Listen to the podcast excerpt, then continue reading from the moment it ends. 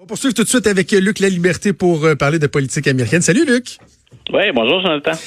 Luc, euh, parle-moi de ce qui se passe en ce moment euh, en Arabie Saoudite. On a l'impression que c'est une véritable poudrière. Est-ce que j'ai raison de, de, de, de, croire que les tensions augmentent pratiquement d'heure en heure? Écoute, c'est c'est d'heure en heure, ça s'accélère. cette tension-là, elle monte depuis l'élection de Donald Trump.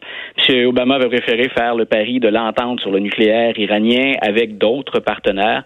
M. Trump avait critiqué ça, disant que c'était une mauvaise entente, c'était une démonstration de faiblesse de la part de l'administration Obama. Lui s'est retiré de l'entente sur le nucléaire. Puis, depuis le retrait de l'entente, le ton ne cesse de monter. Puis les épisodes non seulement se multiplient, mais se rapprochent dans le temps. Et assurément, si l'Iran n'est pas intervenu euh, du côté du Yémen pour supporter les outils uniquement pour déplaire aux États-Unis ou pour faire grimper la tension, on sait très bien ce qu'on fait quand on fait ça. Les Américains, avec M. Trump, se sont rangés très, très, très rapidement derrière l'Arabie saoudite, qui est un, qui est un partenaire, puis qui est même un partenaire d'affaires de, Donald Trump, si on veut pousser ça plus loin. Mais donc, oui, la tension grimpe. Puis, euh, je suis pas, moi, ce qui m'inquiète un tout petit peu, c'est que je suis pas certain que de part et d'autre, quand la tension grimpe comme ça, euh, il n'y a pas une part de, de, de coup de dé.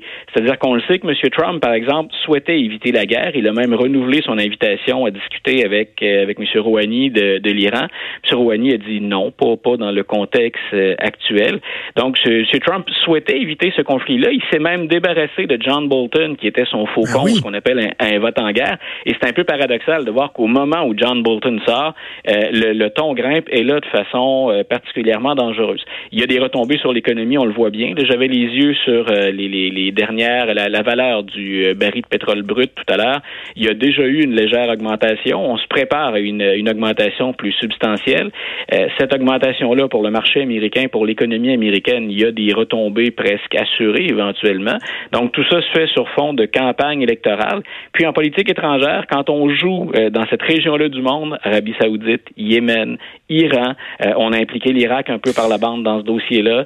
Donc, qui sait jusqu'où, finalement, du côté iranien et du côté américain, on est capable de, comment, jusqu'où on est prêt à aller, comment on est capable de gérer cette, euh, cette situation-là. Et il y a un côté qui est très volatile, Jonathan. Il faudrait être particulièrement audacieux pour prédire ou prévoir euh, ce qui va survenir. Et euh, là, il y a une nouvelle de dernière heure là, de l'AFP qui vient juste de tomber. Maude, euh, là, les États-Unis semblent être convaincus que c'est euh, les, les, les, Iraniens qui auraient attaqué par drone, c'est ça? Oui, exactement. Les, les États-Unis qui sont certains que ce qui s'est passé en fin de semaine, comme tu le dis, c'est l'Arabie saoudite. ça a été mené en sol, depuis le sol iranien, que des missiles de croisière ont été utilisés. C'est ce qu'a indiqué mardi à l'AFP un responsable américain. puis l'administration l'a dit qu'il est en train de préparer un dossier pour prouver ses dires, convaincre la communauté communauté internationale. Voilà, c'est les, premières informations. Merci, Maude. Les premières informations qu'on avait de la part du secrétaire euh, d'État Pompeo, c'est que euh, la façon dont l'attaque avait été dirigée et préparée, ça semblait provenir du nord, donc de l'Iran, plutôt que du sud et du Yémen. Et même si c'était pas les Iraniens directement, le matériel, la technologie utilisée par les outils, les rebelles, parce qu'eux revendiquent l'attaque, euh, c'était du matériel, c'était du matériel iranien. Mais là, on va un pas plus loin, et ça vient appuyer ce qu'avait d'abord lancé le secrétaire d'État Pompeo, c'est que ça a été lancé à partir de l'Iran. Et là, ça devient terriblement difficile pour Donald Trump de ne pas embarquer dans cet engrenage-là et d'aller de l'avant avec, il y est allé déjà d'une menace en disant finalement, on, est prêt à agir. Euh, on, est prêt, we are loaded. Alors donc, c'est l'arme est chargée, on est prêt à tirer. Euh, ça devient particulièrement risqué et je suis pas certain que ça contribue à un rapprochement avec, euh, avec l'Iran et avec le régime de M. Rouhani. Parle-moi des, euh, des allégations qui ont été portées par le New York Times contre le juge Brett Kavanaugh, d'autres allégations des conduites sexuelles, mais tout ça causé lire du président parce que quoi, finalement, ils se sont comme révisés. C'est pas si sûr que ça, la nouvelle qu'il avait rapportée, quoi? Non, c'est-à-dire que c'est la, Écoute, le, New York Times, qui est une, euh, une publication pour laquelle j'ai beaucoup de respect, malgré ce que peut dire euh, Donald Trump à l'occasion, c'est carrément fourvoyé dans ce dossier-là. C'est-à-dire que il y a il y a une femme qui effectivement euh, a rapporté, puis cette information-là, elle circulait quand Mme Blasey Ford est allée témoigner au Sénat. On se rappellera de ces auditions particulièrement troublantes, bouleversantes quand on quand on a entériné le choix de M. Kavanaugh à la Cour suprême. Il y avait d'autres informations qui circulaient et le New York Times a continué son enquête. Mais dans la première nouvelle qui est sortie, dans le premier article sur les allégations, on a oublié de mentionner que la femme en question refusait elle de témoigner. Donc on a sorti l'information sans donner tout le contexte autour de cette information-là. Mais il y a, quand on va chercher dans le fond de l'histoire, et c'est là où le juge Kavanaugh se retrouve sur la brèche, il y a quand même sept personnes dans l'article du New York Times qui disent être prêtes à témoigner du fait que le juge Kavanaugh, en état d'ébriété, euh, a été aidé par des amis finalement à commettre des gestes, euh, des, des, des comportements qui étaient euh, des, des, comportements qu'on pouvait pas tolérer au plan sexuel à l'endroit de cette femme-là. Donc là, grosso modo, ce qu'on dit pour les adversaires du New York Times. Et surtout pour ceux qui souhaitent protéger le juge Kavanaugh et le président Trump, c'est vous avez rapporté ça tout croche, vous avez mené une charge à l'emporte-pièce contre le président, c'est pas la première fois, comment peut-on vous croire? Je répète, ce qu'il y a derrière ce dossier-là demeure et c'est très sérieux pour la réputation, puis peut-être même pour le poste de M. Kavanaugh. On a quand même sept personnes prêtes à témoigner que le juge a bel et bien commis ces gestes-là. Ça veut dire que quand on a fait une enquête pour entériner la nomination à l'époque où Kavanaugh obtient le hmm. siège à la Cour suprême, ben eh, ça remet en question la propre parole du juge Kavanaugh et ça apporte de l'eau au moulin de ceux qui disaient que ben, le juge Kavanaugh, comme beaucoup d'autres personnes dans les fraternités sur les campus des grandes universités euh, s'est amusé à faire le party, mais il semble qu'il est allé plus loin que faire le party, ou comme avait-il dit, ben j'aime la bière, j'en bois maintenant, j'en buvais à l'époque, peut-être trop, mais j'aime la bière.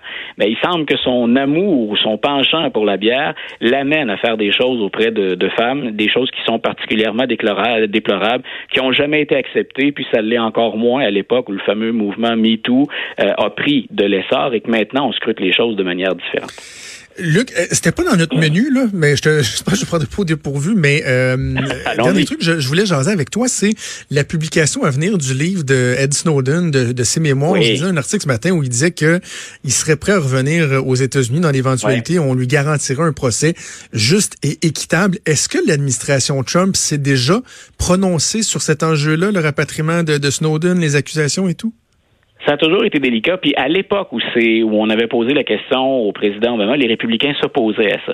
Rappelons que M. Snowden, quand on, dit que c'est un lanceur d'alerte, et il y a déjà eu des lanceurs d'alerte dans l'histoire, hein, c'est pas la première fois, on avait dévoilé à l'époque du Vietnam les dossiers du Pentagone dans lesquels on voyait carrément que l'administration américaine avait menti. Mais cette fois-ci, euh, c'est plus que de l'information qui est divulguée, c'est même des secrets qu'Edward Snowden a aidé finalement à dévoiler. Donc il y a une coche de plus, puis en plus une coche de plus aidée par euh, voyons, l'autre qui est derrière la prison, mais WikiLeaks, qui est derrière les barreaux. Donc, Julian Assange. Euh, voilà, Monsieur, Monsieur Snowden, c'est un lanceur d'alerte. Il a averti la population américaine que le gouvernement se permettait un grand nombre de choses euh, qui allaient au-delà, bien sûr, de la, de, la, protection des droits et libertés. Mais en même temps, il a effectivement trahi son pays. Donc, on verra. Ce serait très difficile pour l'administration républicaine. Pour Monsieur Trump, est-ce que quelque chose est difficile à partir du moment où il pense quelque chose, on sait qu'il le gazouille rapidement. Mais quand on fait de la sécurité du pays un enjeu et qu'on voit que Monsieur Snowden a littéralement trahi son pays, on peut être pour ou contre les lanceurs d'alerte, mais là, il y a quelque chose de beaucoup plus grave qui lui pèse sur les épaules. Puis Obama s'était arrêté là, lui. Il avait accordé un pardon euh, à d'autres accusés qui avaient collaboré avec des, des, fuites ou qui avaient aidé à provoquer des fuites. Euh, il s'était arrêté à Julian Assange. Et ce cas-là, je le répète, il mérite d'être débattu. Je comprends ceux qui disent les lanceurs d'alerte, c'est primordial pour préserver la démocratie, les mm. droits et libertés. De l'autre côté, la sécurité du pays est en jeu et carrément, il a fait le jeu de l'ennemi. Donc, euh, s'ils souhaitent un procès juste et équitable, moi, hâte de voir comment les républicains vont interpréter ça dans la mesure où M. Trump, encore une fois, va utiliser ça pour faire campagne. La sécurité du pays puis la protection des États-Unis. Exactement. Moi, j'ai toujours eu le même discours là-dessus. Quand on regarde le, film, le documentaire de, Snowden, les gens disent Hey, il a fait œuvre utile, c'est épouvantable ce qu'il a déterré. Je, veux bien le reconnaître, mais en même temps, euh, il, doit y avoir un prix qui vient avec ça. Tu sais, tu peux pas prendre à la légère le bris de la confidentialité, les secrets de l'État. Un sonneur d'alerte doit avoir toute notre admiration parce que justement, il va aller au-delà de ce que ça implique par euh, devoir citoyen. Donc, tu sais, je, je peux pas dire que Snowden n'a pas fait œuvre utile, mais en même temps, le gars revient au pays, il s'en sort, pardonné, pas de prison. Ben, il t'envoie le message à tout le monde que, ben, dans le fond, tu, il peut y avoir des brèches dans la sécurité de l'État, puis ça se peut que tu t'en sortes plutôt bien. Donc, c'est plate répète, dire, Jonathan, il y a vraiment, il y a vraiment deux angles à l'histoire. Quand on a sorti les dossiers du Pentagone, on dévoilait aux Américains des choses qu'on avait cachées à la population. On ne faisait pas le jeu d'adversaire ou le jeu de puissance rivale, alors que c'est ce que fait euh, Edward Snowden à partir des renseignements qu'il obtient. Et c'est là où, quelque part, le dossier est plus complexe. on a pu rendre hommage aux lanceurs d'alerte puis reconnaître un service à la nation, même d'une certaine façon. Dans le cas de M. Snowden, c'est beaucoup plus compliqué que ça. Même si effectivement, si je suis un citoyen ordinaire aux États-Unis qui n'a pas accès à ce genre d'informations-là, je me rends compte à quel point mon gouvernement a de très, très grandes possibilités de jouer avec mes renseignements personnels. Merci Luc, on se reparle jeudi sans faute. Un grand plaisir, une bonne fin de journée. Salut.